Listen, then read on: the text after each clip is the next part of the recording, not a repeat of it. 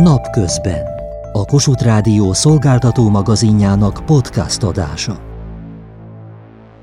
5 éves ugye a kisfiú, ő nála vagy hogy működik? Tehát egyforma módon kezeli a lázat? Kezelik egyáltalán? Az elején mindig engedjük, hogy dolgozzon a szervezet. Tehát nem az van, hogy jaj, 37 és fél vagy 38, akkor egyből lázcsillapító. Nem. Minimum egy másfél nap. Ha még fennmarad ez a láz, akkor adunk ugye a gyereknek lázcsillapítót, férjem is szokott lázcsillapítót, de nincs is felnőtt lázcsillapítónk szerintem. Nem is tudom, mit kell adni. Tehát nálunk ennyire nincs így láz. Nóri Égnál két kisgyermek van, és bár náluk gyakrabban fordul elő láz, mint Szilviáéknál, Nóra sem nyúl rögtön a gyógyszerekhez. Én csillapítani 38 fok fölött szoktam csak. Minden esetben csillapítja? Nem, nem. Hogyha jó a közérzetem, akár nekem, akár a gyerekeknek, akkor nem. Hogyha bágyottabb a gyerek, fáradt, nyűgös, rosszul van, akkor mindenképpen, de akkor is csak módjával. Láscsillapító cseppet szoktam neki adni, viszont abból is egy fél adaggal kezdjük csak. Mikortól beszélhetünk egyáltalán lázról?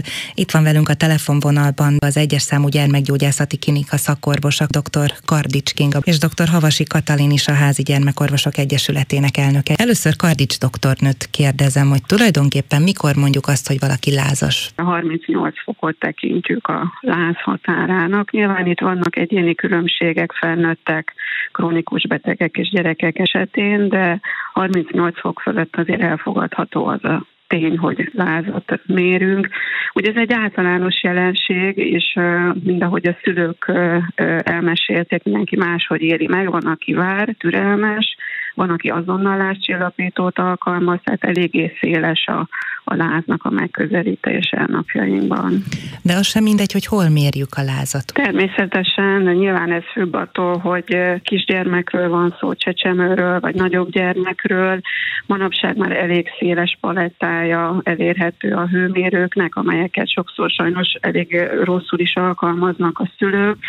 Nagyon fontos, hogy minél pontosabb értékhez jussunk, tehát a rövid ideig alkalmazott digitális hőmérők ők azért nem adnak olyan pontos értékeket, tehát törekedni kell azért a, a megfelelő hőmérsékletnek a az értékeléséhez. A hónajban mért hőmérséklet nagyobb gyerekek esetén azért elfogadható, csecsemők egy éves kor alatt inkább a rektális hőmérsékletet mérjük, és nyilván ez egy magasabb hőmérséklet, tehát ebből egy 0,5 fokot le kell vonni, hogy a megfelelő hőmérséklet értéket megkapjuk. Azt írja egy hallgató, hogy láz esetén nincs jó közérzet a gyerekeknél, és ezért nagyon sokalja azt, hogy négy napot várjanak egy lázas gyermekkel. De mit gondol Havasi doktornő, hogy egy gyereknél mikor kell megijedni, vagy mikor kell már tényleg cselekedni, és meddig lehet hagyni azt a lázas állapotot, akár csak 37-8-nál mondjuk? Én nagy örömmel hallgattam a szülőket, akik nem ijedtek meg a láztól, és nem estek kétségbe, mert, mert fontos az a hozzáállás, hogy a láz az a barátunk, nem ellenség, nem betegség, hanem azt jelzi, hogy jól működik a gyerkőc immunrendszere, küzd a fertőzésekkel szemben, és küldi a hatereget, fehérvérsejteket, ellenanyagokat harcba küldi a fertőzés ellen. Ezért az anyukák sokszor úgy gondolják, hogy a tüneteket, tehát a gyerek rossz közérzetére ad lázcsillapítót, tehát akkor ad lázcsillapítót, és én ezt nagyon támogatom, szerintem ez egy nagyon jó hozzáállás, és egyezik az Amerikai Akadémia ajánlásával is, hogy tulajdonképpen a gyereknek a rossz közérzetét, a nyűgösségét, fáj valamie, akkor érdemes adni a lázcsillapítót, illetve hát akkor érdemes gyógyszert adni. Mi okozza a lázat? Mi történik egyáltalán ilyenkor a szervezetünkben? Kardics doktornő. A láz egy természetes válaszreakciója a szervezetünknek egy adott nokszára vagy ingerre. Ez az inger, ez, ez lehet fertőzéses eredet, ugye az esetek döntő többségében, főleg, hogyha gyerekekről beszélünk, akkor itt fertőzéseket kell megemlíteni, ezek is nagy részt inkább vírusos fertőzések szoktak lenni, amik lázas állapotot idéznek elő a gyermekekben. Tehát a kórokozók beindítanak egy immunológiai folyamatot a szervezetben, aminek következtében ugye a hőszabályozás átkapcsolódik a központi idegrendszerben, és ennek eredménye lesz az a megváltozott hőmérséklet, amit észlelhetünk a a betegeknél. Ez a változás egyébként idősebb korban egy kicsit lassabb folyamat, nyilván lelassul a szervezetnek a metabolizmusa is, és előfordulhat, hogy például fertőzések kapcsán nem észlelünk lázas állapotot, például nagyon idős, krónikus betegek esetén, illetve nagyon pici életkorban, tehát három hónapos kor alatt a, a gyermekek azért nem szoktak olyan magas értékeket produkálni, elég egy kis hőemelkedés, ami fölhívhatja arra a figyelmet, hogy itt bizony baj lehet, és ki kell vizsgálni ennek az okát. Mikor jelezhet a láz valami hosszabb, súlyosabb betegséget, valamilyen krónikus betegséget? Különbséget lehet egyáltalán tenni? Nyilván lehet különbséget tenni, viszont sokszor ehhez már megfelelő szakember segítségére van szükség.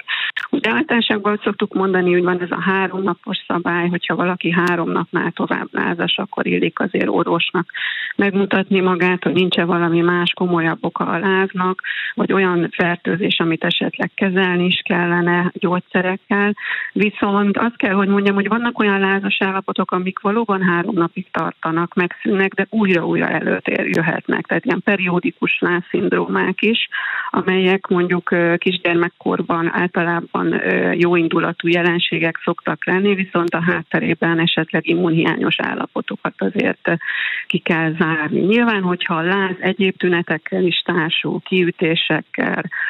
elhúzódó hasmenéssel, idegrendszeri tünetekkel, akkor mindenféleképpen kivizsgálás ajánlott a betegeknél. Mikor kell arra gyanakodni, hogy esetleg például valamilyen gyógyszer, vagy valamilyen allergia okozhatja a lázat? Az anamnézis felvétel során fel kell, hogy merüljön az orvos kollégában, hogyha egy nem típusos lázmenetet észlel, vagy nagyon sokszor például az allergiás reakciók esetén azért bőrtüneteket is lehet észlelni, vagy akár egy vérbőséget, tehát egy konjunktivitis is megjelenhet a betegeknél, hasmenéses tünetek is előfordulhatnak, amelyek nem típusosak, mondjuk nem úgy zajlik, mint egy banális fertőzés, tehát azért elég tág ennek a köre, és alapos körbejárást igényel ez a dolog. Azt írja egy hallgató, hogy az ő gyermeküknél két éves kora előtt kétszer is előfordult a fiúknál lázgörcs, tehát hogy begörcsölt, rémes látvány volt, és ott elalélt a kisgyermek a szülők kezében. Dr. Havasi Katalintól kérdezem, hogy a lázgörcs az gyermekeknél mikor fordulhat elő, melyik életkorban leginkább, és mi okozza ezt a súlyos rohamot? egyik legijesztőbb velejárója lehet a láznak a lázgörcs, és nagyon sokáig azt gondoltuk, hogy a magas láz az, ami a lázgörcsöt okozza. A tapasztalat rávilágított arra, hogy sokszor nem is jelentkezik láz, vagy a lázat megelőzően jelentkezik a lázgörcs, és a legutóbbi kutatások arra mutatnak, hogy ugyanaz okozza a görcsös rosszul lételt, ami magát a lázat, tehát a, semmiképpen ne érezze egy szülő úgy, hogy a lázcsillapítás hiányossága az, ami a lázgörcsöt okozza, vagy esetleg, ha gyorsabban csillapította volna a lázat, akkor elkerülhetik. Általában 6 hónapos és 5 éves kor között szokott ez előfordulni, utána kinövik a gyerekek, nagyon ritkán fölmerül a gyanú, hogy esetleg nem is lázgörcs, hanem epilepsia áll a tünetek hátterében, de a lázgörcsös gyerekek nem lesznek később epilepsziások. Nagyon ijesztő, nagyon pánikot keltő tünet, de szerencsére nem, nem szokott súlyos következménye lenni. Az első lázgörcs után mindig be kell kerülnie intézménybe, orvoshoz, meg kell beszélni a tennivalókat, görcsoldást, vigyázni kell a görcs közben arra, hogy nehogy sérülés érje a gyermeket, de 5 éves kor után ezt szerencsére ki szokták nőni, és csak egy rossz emlék marad. Szülőként azért nagyon ijesztő az, amikor tényleg magas láza van egy gyereknek. Azt mondják, hogy könnyebben lesz egy kisgyermeknek magasabb láza, de mondjuk 39 fok fölött is úgy érzi az ember, hogy hú, ez nagyon igénybe veszi a szervezetét. Tényleg nehezebben lélegzik, hogy jaj, hogy bírja a kis szíve, és ezért akarja az ember csillapítani. Nincs olyan, hogy ez tényleg káros valakinek a szervezetére, a nagyon magas láz? 40 fok fölött valóban lehet káros, a 39 fokos láz meglepő a gyerekeknél, hogy nagyon különbözően viselik. Amit említett, hogy nehezen veszi a levegőt, piheg, fekszik, ezek olyan betegség tünetek, ami lehet, hogy nem csak a láz vált ki, hanem ugyanaz váltja ki, ami a lázat, ugyanaz a fertőzés, ugyanaz a kórokozó. Találkozunk olyan 39 fölötti lázas gyerekekkel, akik vidáman szaladgálnak a rendelőben leföl, és tényleg nem hiszünk a lázmérőnek, meg a tapintásnak, de valóban nagyon magas lázuk van, nagyon különbözően viselik a gyerekek. Ha a gyerkőc vágyat, fekszik, nyűgös, nehezen fogad el ételt, italt, mindenképpen indokolt a lázcsillapítás, és ha a lázcsillapítás után, tehát amikor lemegy a láza, azt látjuk, hogy hirtelen elevenné válik, szaladgál, akkor ez egy pici támpont arra, hogy nincs olyan súlyos baj a háttérben. Kardicsok Tony, ugye beszélgettünk már röviden a hűtőfürdőről, vagy Pritznitzről, ez több hallgató is írja, hogy tényleg nagyon rémisztő volt gyermekkorában, volt olyan időszak, amikor ezt alkalmazták a szülők, és azt is mondták, hogy gyógyszerhez tényleg csak magas láz esetén nyúljunk, de milyen lehetőségek vannak ma? Egyáltalán vannak-e trendek egyébként, vagy vannak-e nemzetközi irányvonalak, hogy hogyan csillapítsuk a lázat, mivel? Van egy viszonylag régebbi protokoll is, ami már ugye Magyarországon is leírásra került, már lassan tíz évet, és ez a nyugati országokból származik, legfőképpen ugye a fizikális csillapításra, lázkezelésre vonatkozik ez a hűtőfürdő és a Prisisnek az alkalmazása. Ezt régen nagyon sokan alkalmazták, és meg kell, hogy mondjam, hogy napjainkban is, ugye én a klinikákon dolgozom, gyermekosztályon, van olyan eset, amikor mi is alkalmazzuk, és nagyon sikeres, és a gyerekek is jól tűlik. Van egy olyan szemlélet, mi szerint ez a gyerekeket megviseli, és rossz emlékképük van erről a hűtőfürdőzésről, és ezért nem javasolják ennek az alkalmazását. Valaki szenvedésként élte meg ezt a gyerekkori élményét, de én úgy gondolom, hogy ez, ez szíve jó mindenkinek megválasztani, hogyha ha hajlandó ebben részt venni, és úgy látja, hogy a gyereke is közreműködik, akkor nagyon jó módszere lehet a, a láz csillapításának, a lázas állapot kezelésének. Milyen gyógyszereket érdemes ilyenkor használni? Tehát akár felnőttként, akár gyermekeknél, illetve léteznek-e, nem tudom, gyógynövény alapú szerek, amelyeket érdemes lázra bevenni? A gyógynövény alapú szerekben nincs ö, tapasztalatom, nem is nagyon szoktam őket alkalmazni. A gyógyszeres lázcsillapítók közül ugye első helyen a paracetamol tartalmú készítmények, illetve az ibuprofen tartalmú készítmények szerepelnek.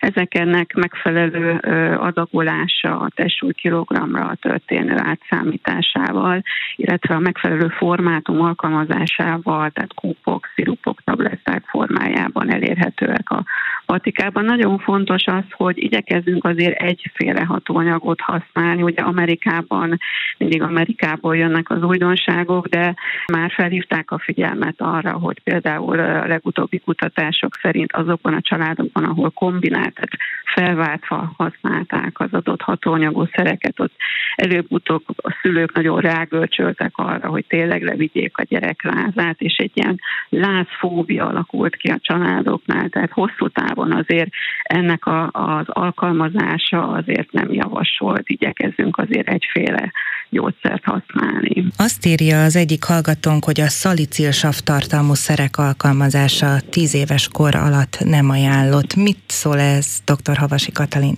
Ez egy régi ismeret, régen leírt tudás, hogy az úgynevezett Reyes szindróma, ez egy rendkívül ijesztő, nagyon gyors lefolyású és nagyon súlyos állapotot jelent.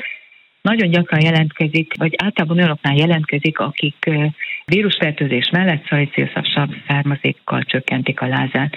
És emiatt a kisgyerekeknél az asszilin származékok adását egyáltalán nem javasoljuk lázas állapotban, 10-12 éves kor fölött már biztonsággal adhatók ezek is. Természetesen vannak olyan esetek, például egy fogzási fogfájás, vagy egy súlyosabb fogfájás, vagy fülfájás, ahol nem magát a lázat csillapítjuk, és nem terápiás célral, hanem fájdalomcsillapítóként megvan ezeknek a készítményeknek is a maguk helye. De magas láznál, vírusfertőzésnél, ahogyan a kolléganő is mondta, más hatóanyagoknak a paracetamol, acetaminofén, ibuprofen, ezeket a gyógyszereket érdemesebb inkább alkalmazni, biztonságosabb. Írja még egy hallgatónk, hogy náluk például a bokára vagy csuklóra helyezett hidegvizes ruha vált be lázcsillapításnál, de dr. Kardics Kingától kérdezem még, mi az a hőmérséklet, vagy milyen hosszan tartó, hosszan elhúzódó láz esetén kell tényleg orvoshoz fordulni, vagy akár mentőt hívni? A lázas állapottal egy időleg jelentkezhetnek más tünetek is. Ilyen lehet például egy bőrkiütés, ami szokatlan módon hirtelen jelenik meg, nyomásra nem halványul el a bőrön, ugye ez felvetheti egy súlyosabb bakteriális fertőzés, vagy akár véráramfertőzés lehetőségét, ilyenkor lehetőség szerint minél hamarabb el kell jutatnunk a, a beteget megfelelő ellátáshoz. Illetve vannak olyan állapotok, amelyek kiszáradáshoz vezethetnek, ilyen például a magas láz is. Nagyon sokszor látjuk, hogy a gyermekeknek nem a maga a fertőzés az, ami az állapotát mondja, hanem a lázas állapot, ami kiszáradáshoz vezethet.